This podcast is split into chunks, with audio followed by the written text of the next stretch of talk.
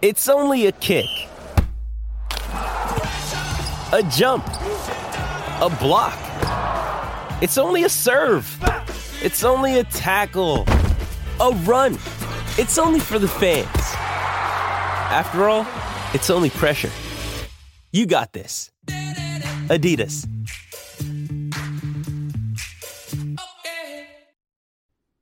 Welcome on into the Wolverine.com podcast. Clayton Sayfie here with Anthony Broome. We are presented by Manscaped. Uh, so we thank our sponsors, Manscaped, as always, promo code 20GoBlue.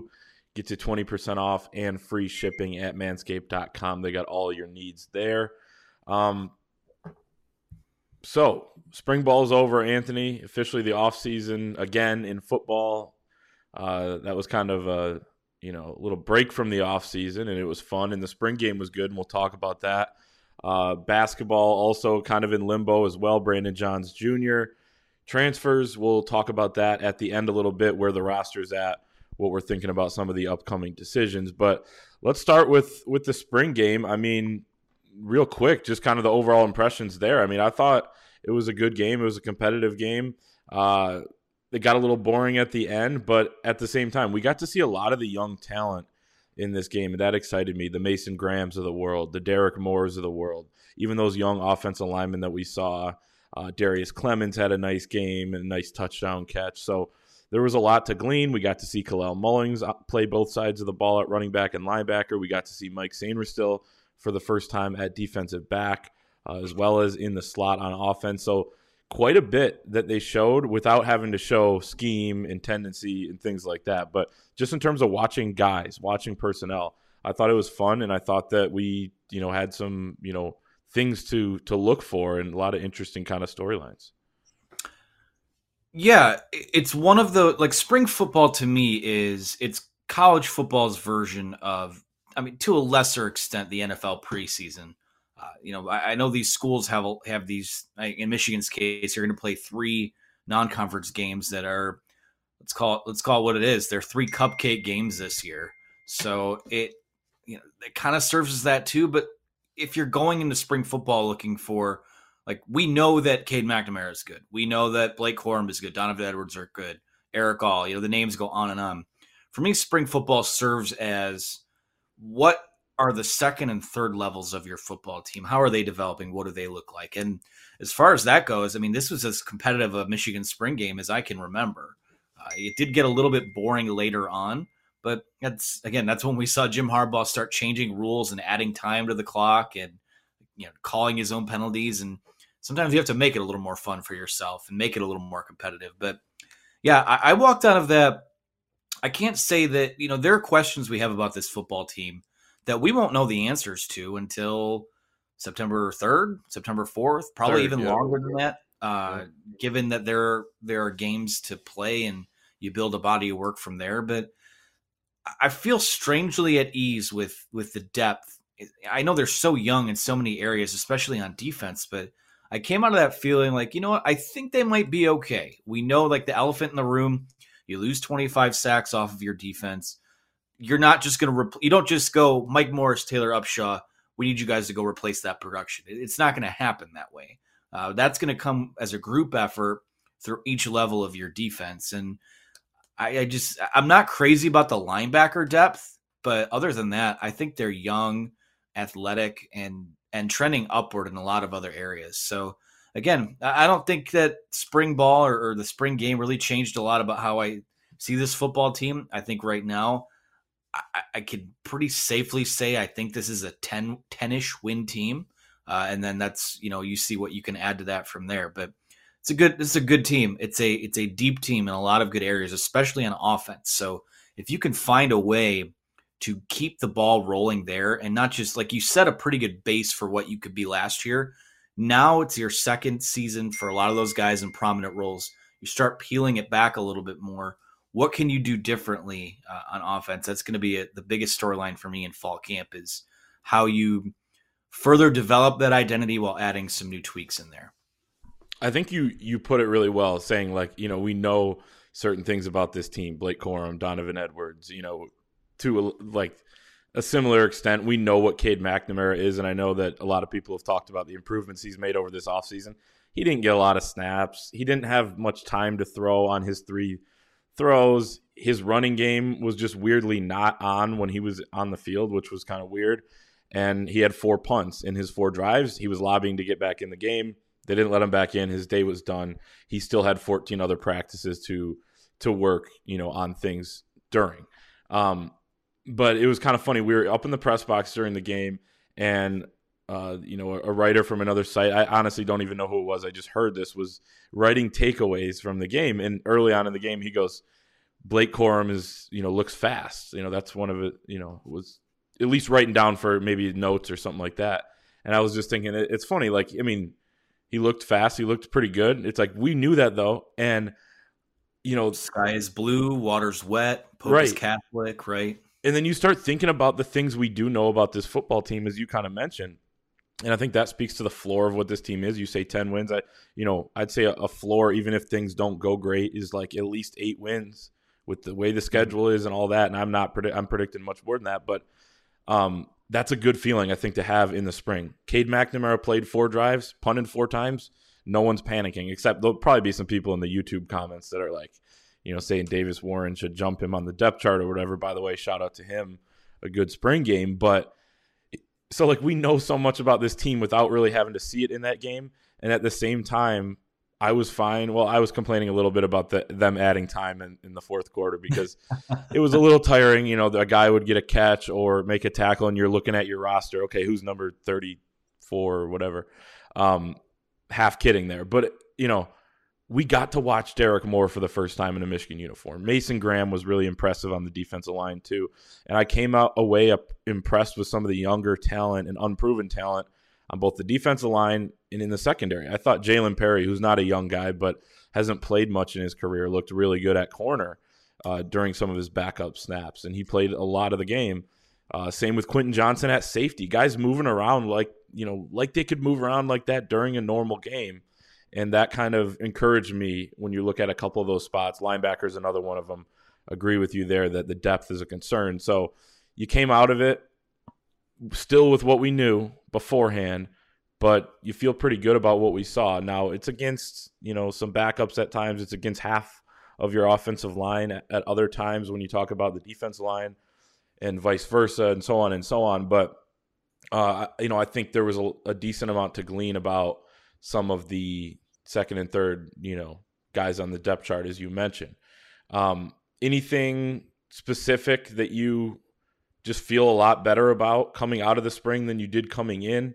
Uh, a lot has been made about the defense. You know, I I feel similar. I think I feel a little bit better than I did knowing that Mike Morris has stepped up, Taylor Upshaw has stepped up. You know, Mazi Smith in the middle is becoming even more of a big time player there. Uh, Junior Colson said he feels sometimes like a veteran, even though he's still in his freshman year of college, which is crazy. But uh, anything you feel a little bit better about? I'd say for me, it's just the defense as a whole, probably the defensive line, and it's just kind of an incremental, you know, positive change for for how I view it. Well, it goes back to something we talked about a couple podcasts ago, where if you really sit down and think about it, and even go back to switching defenses from Don Brown to Mike Macdonald, you sit here and you ask yourself during the offseason, like, do we have more questions about this year's defense than we did heading into last year? Now, obviously, we knew Aidan Hutchinson was good. We didn't know he'd wind up being, you know, best player in the 2022 NFL draft good. But other than that, there were a lot of question marks there, and, and you weren't sure where guys, you know, we didn't know we didn't know what Jay, where David Ojabo was going to come from. He comes out of nowhere, and he's you know one of the you know, four or five best pass rushers in the draft class. So there are a lot of unknowns still and things that you just can't you can't know until these are live live reps, live bullets against other teams. Uh, I'll say this: a position group, like I feel better about the defense in general, but more specifically, like we've been talking about, you know, on the message board and on the podcast about where do they look to fill some depth via the transfer portal. And I know there's some stuff with uh, the kid from UCF at defensive tackle, but I don't necessarily know if they really need to dip into the portal for a defensive tackle. Like one at this point would be, I mean, it, another body is always good. You like having guys out there because you're just an injury away from having to play someone that wasn't really in the plans. But you know, all of a sudden you look at Mazi Smith, who could be the best overall player on the defense. I think Chris Jenkins and uh, George Rooks, Rayshaun Benny, all of those guys have taken steps. Mason Graham, I was very impressed by. Uh, you know, there there some have been concerned that maybe he's physically maxed out already, but he's 6'3", 292. So like you can if that's physically maxed out, that he physically fits the bill of what a college player at defensive tackle looks like. So all of a sudden, I think you can kind of go like three, four, five deep there. And again, I think the ultimate ceiling of that group probably comes with those guys you already have on the roster. So, uh, you know, if you can at this stage in the game, if you can add someone in the portal, great. But if I'm adding someone in the portal at this point, it's probably more at linebacker.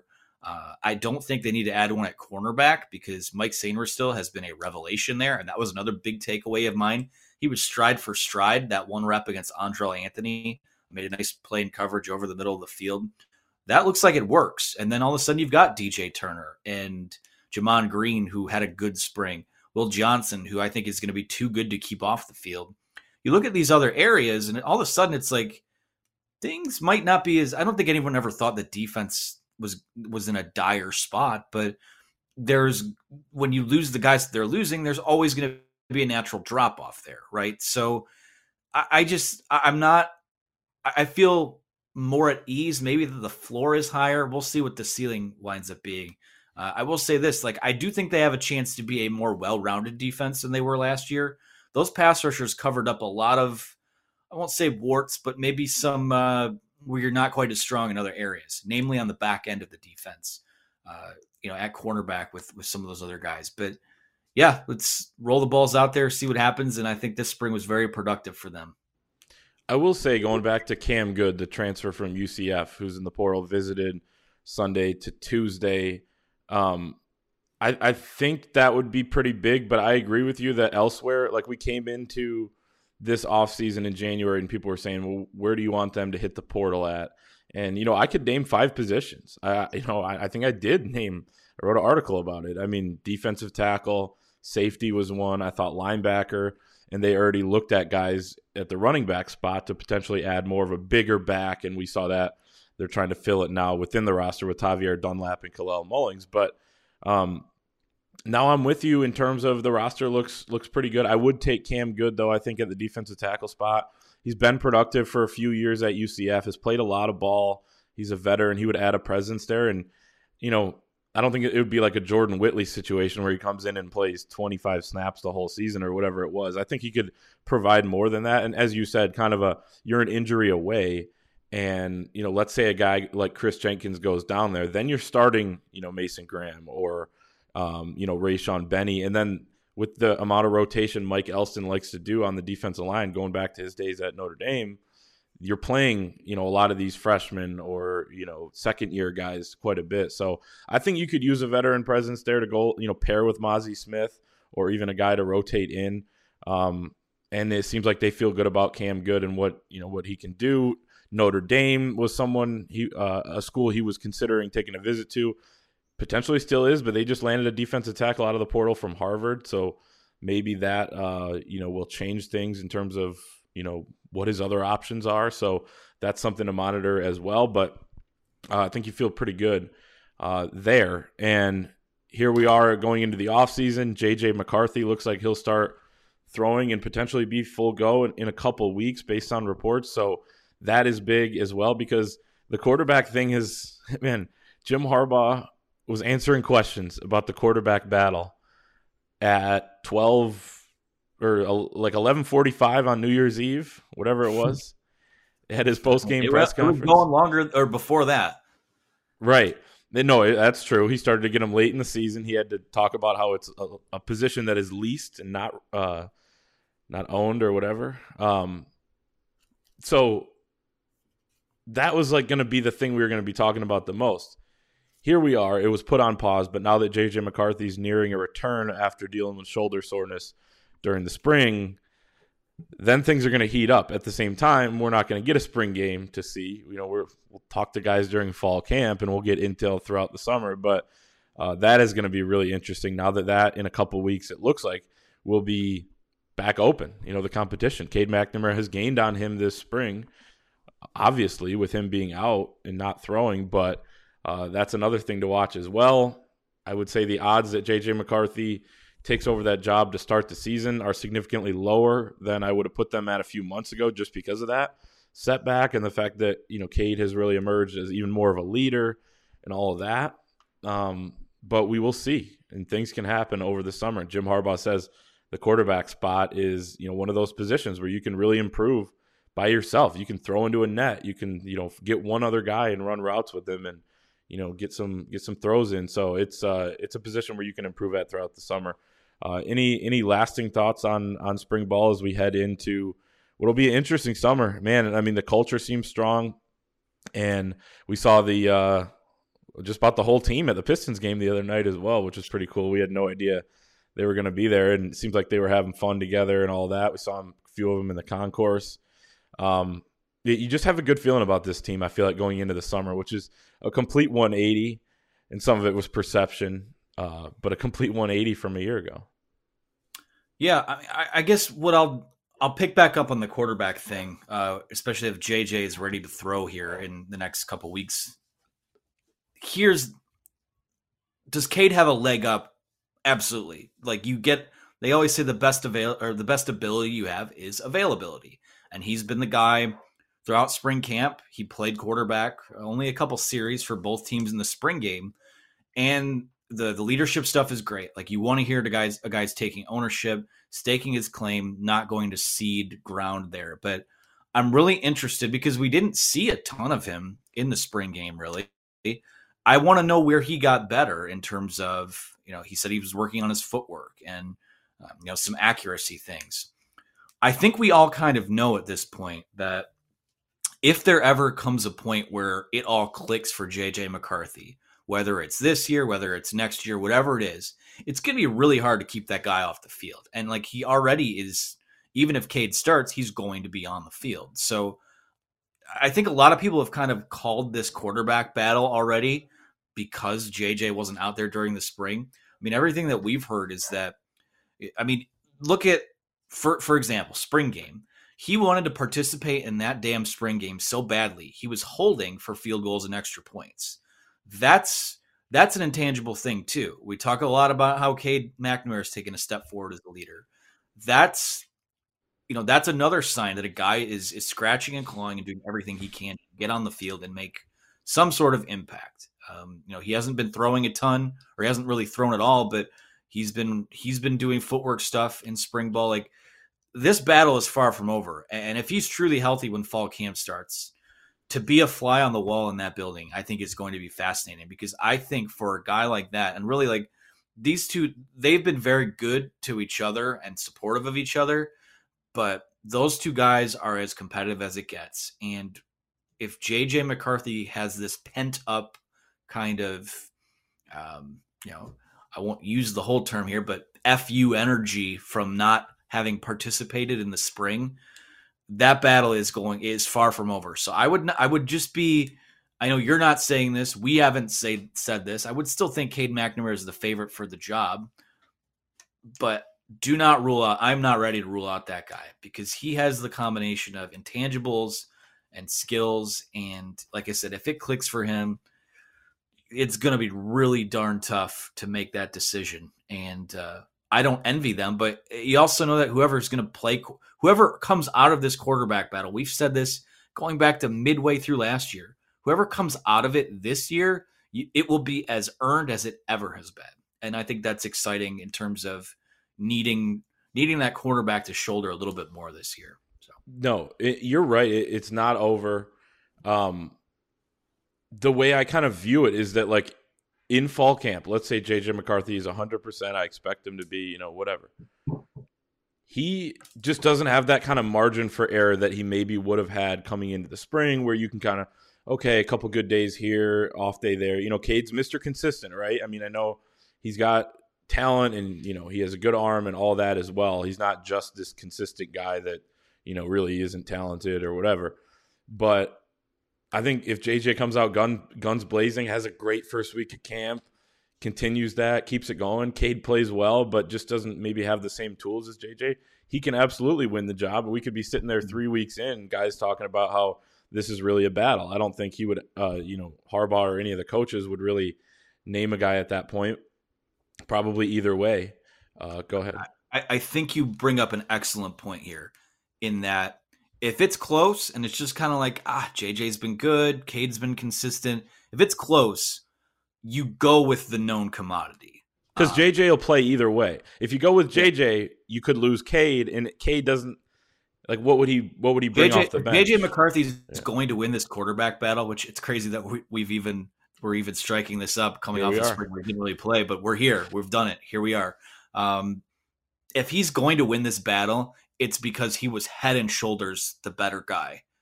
Like it, it's not a politics thing. It's not a promises thing. I think that's if, if there's any, if it's neck and neck at all, it, eh, go back to what Cade McNamara said earlier in the spring. I, I am a Big Ten championship winning quarterback. And that's, if, if JJ is going to win this job, he clearly has to be better. And it can't just be, you know, the YouTube highlight, people bringing up the YouTube highlights of garbage time touchdowns against, you know, Western Michigan and Wisconsin. Like he has got to be what people think he is or what he think he can be like it's like this this fall camp. If there's any debate on who it if there's any neck and neck to it, I think it will wind up being Cade and I think that would be the right decision. Yeah, and I'll say that I, I agree with you there. I will say that I think JJ could be a little bit better in the first four or five games of the year, and mm-hmm. I could see them turning it over to him. Uh, I don't think it would have to be some huge difference between the two, but if they right. saw some sort of difference, I think we could see that going into the year. But I agree. If we're talking about the opener and who's going to start that, I think JJ would have to have a an unbelievable fall camp, which I think he's capable of doing.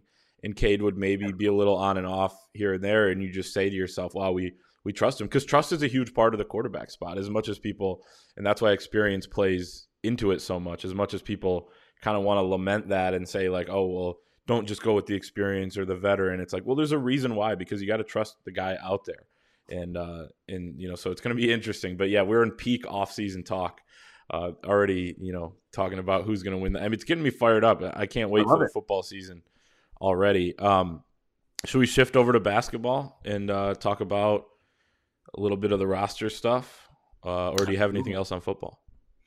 I have a lot I could talk about about football, but we have same. we have several months of of time to fill here, so we'll just we'll move on to to the next topic of the day. For sure. Uh, before we do that, let's talk about Manscaped. Um, fellas, have you started your spring cleaning yet? We got a new read, so bear with me here. The carpets need cleaning, the drapes need dusting, and your lawn needs mowing. Spring has sprung, and the global leaders in below the waist grooming have the best tools for cleaning aisle five in your pants. Time to clear out your winter bush and join the 4 million men worldwide who trust Manscaped by going to manscaped.com for 20% off and free shipping with the code 20GOBLUE.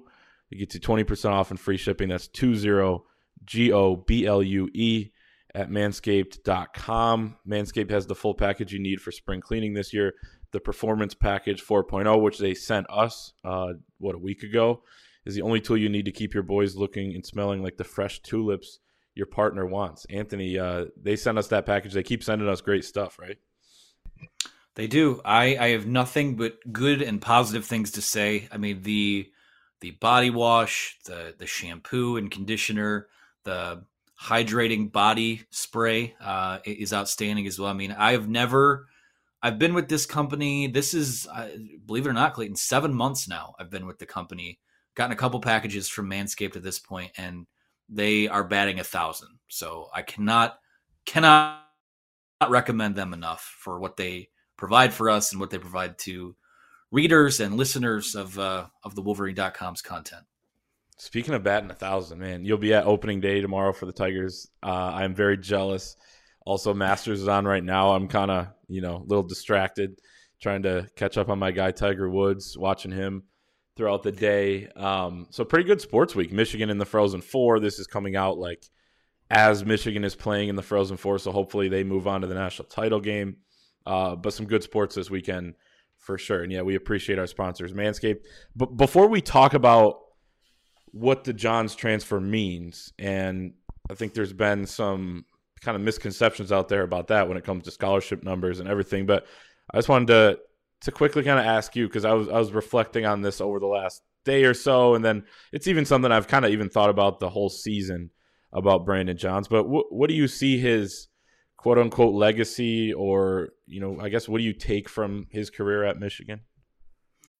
When you need mealtime inspiration, it's worth shopping Kroger, where you'll find over 30,000 mouthwatering choices that excite your inner foodie. And no matter what tasty choice you make, you'll enjoy our everyday low prices, plus extra ways to save, like digital coupons worth over $600 each week. You can also save up to $1 off per gallon at the pump with fuel points. More savings and more inspiring flavors make shopping Kroger worth it every time. Kroger, fresh for everyone. Fuel restrictions apply.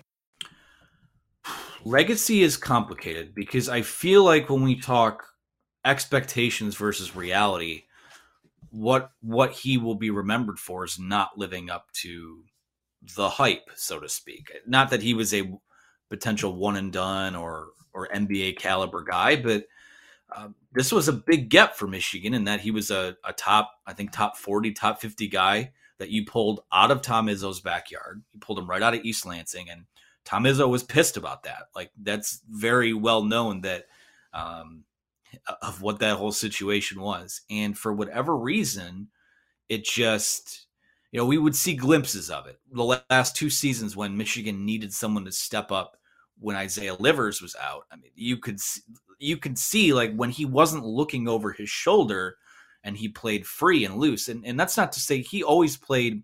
I actually think he's he was very underrated defensively. I thought that out there he brought good effort and energy, but there were times where he just I don't know um, I don't know how to describe it. It's uh, there was definitely a confidence issue there. Uh, he had been transparent about that. The coaching staff had been transparent about that. Um, I'm not. It's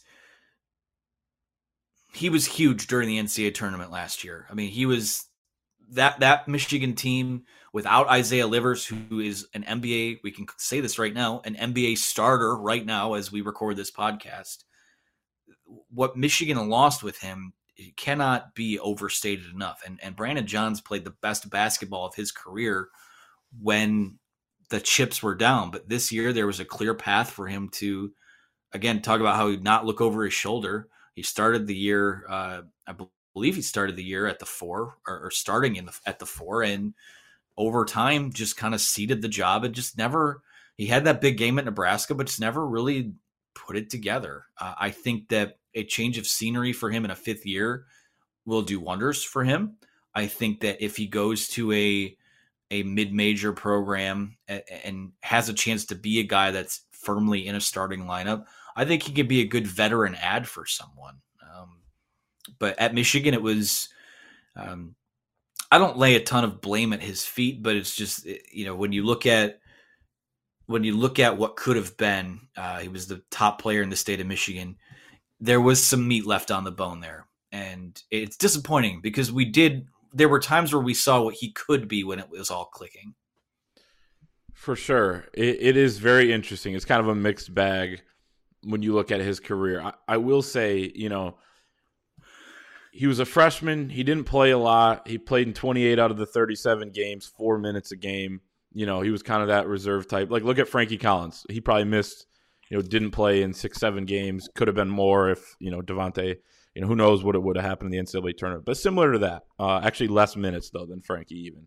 Um, then takes a pretty big jump. I mean, his sophomore season was his best year when you look at stats. He averaged six and four. He was a really good offensive rebounder. He added a spark off the bench. He kind of did what he was asked to do. Was on a pretty good team. Sat in the corner, took jump shots, crashed the boards. You know, and I will say, like, then he kind of was the same thing the next year. Didn't actually play as much with a more talented roster.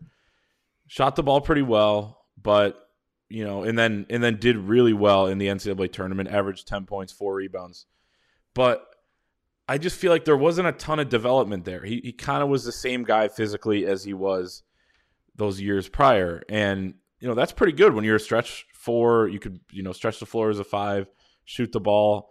But if he would have really developed, I think it would have done wonders. And I think a lot of his career will always be looking back at, oh, well, he had to play behind Isaiah Livers. And that's just really tough. Like, you're not going to win that job. I mean, not many guys are. As you said, Livers, I mean, we were at the game last night for the Pistons. He was in the starting lineup. And, uh, you know, so that's that's always going to be there, I think, for Brandon Johns. What could have been if he would have played 30 minutes a night for multiple years? I know he didn't deserve that with how he played in his limited time, but we saw him put some things together when he got on the floor a little bit more consistently. So that'll always be there for him. I, I do wish him well as well in his next stop.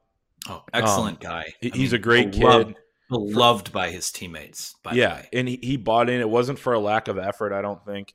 Um, confidence was a thing he talked about as well. I, part of me though, like, was also thinking, well, I mean, what kind of what moves does he, you know, have that that you know even when confident he can go to. Um, you know, he could post up a little bit here and there, got some shots blocked. He's a good shooter, so maybe confidence played into it there.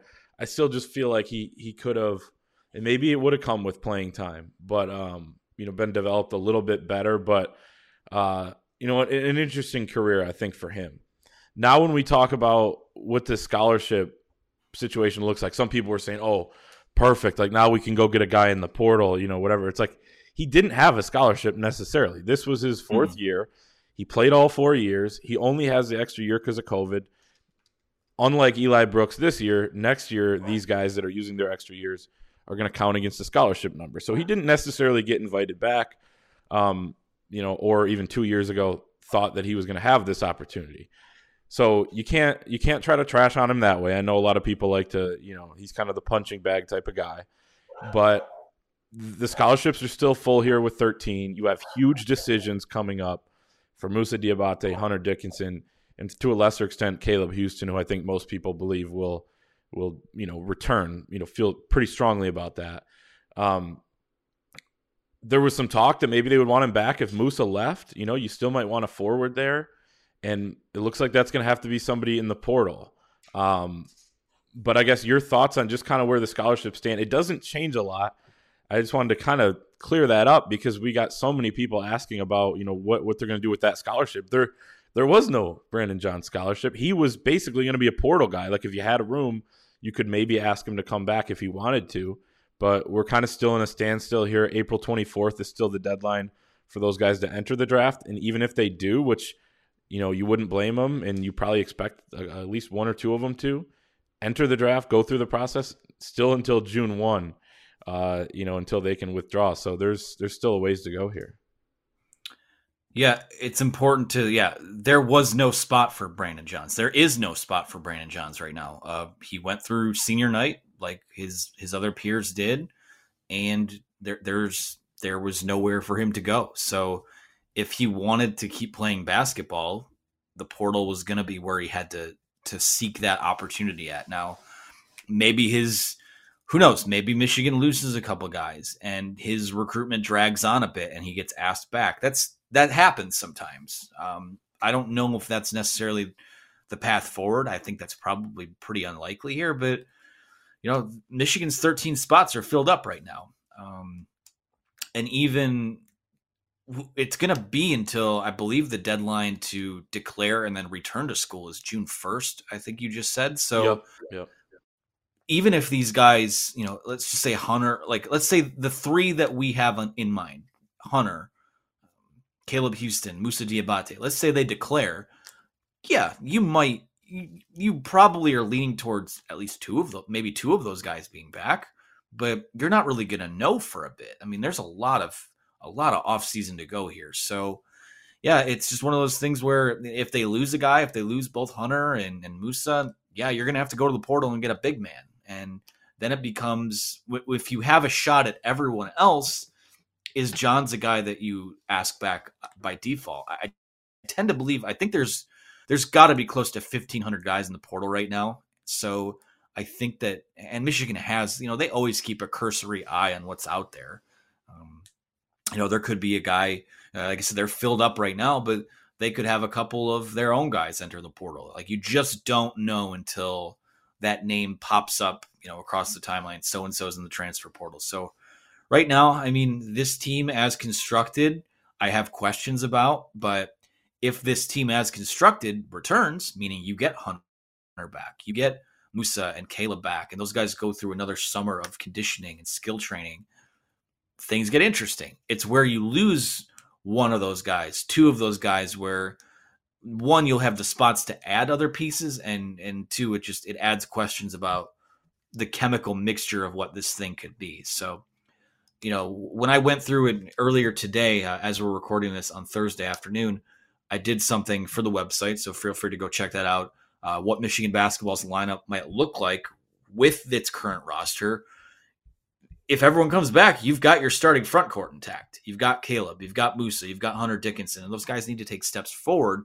Uh, the freshmen do that is, or they'll be sophomores, but You'd also have a backcourt of Frankie Collins and Kobe Bufkin that just hasn't played a ton of basketball. And Frankie is the most proven of the two. I think what we saw in the NCAA tournament is that guy can hold down the fort at the point um, in a pinch, but it's going to have to be more than in a pinch next year if he winds up being the guy. So uh, there there'll be questions there. I think that adding, if you lose someone, adding a two an off ball guard that can at least give you minutes doesn't even need to be a starter. Someone that can give you minutes would be probably the first thing I'd go after because even with the bigs, you do have Tarris Reed coming in, and I think that he's going to be ready to play. So a lot to sort out, a lot of questions. It's it's almost a futile practice to even try and project what it might look like because of how fluid the transfer. People complain, "Oh, transfer portal is the era of free agency now." Guess what? We can't complain. No one's complaining because this is how it is now. So that's just the way we have to handle it um, off season, off season here. Definitely, and I'll say this about Frankie. I- am with you there. It, it's it's going to be more than what his role was at the end of this past season. Now that you're a guy that's at the top of the scouting report or, or on the scouting report as a starter, and you don't really have a jump shot, at least not yet, that's going to be potentially a problem. So that's something to watch for sure when you look at the backcourt. Um, but I, I'll say this about the Brandon Johns thing. And my last point is that I think the hope for Michigan fans is that Brandon Johns potentially had the opportunity to come back, or maybe they said, hey, you know, wait a little bit and, and we'll let you know.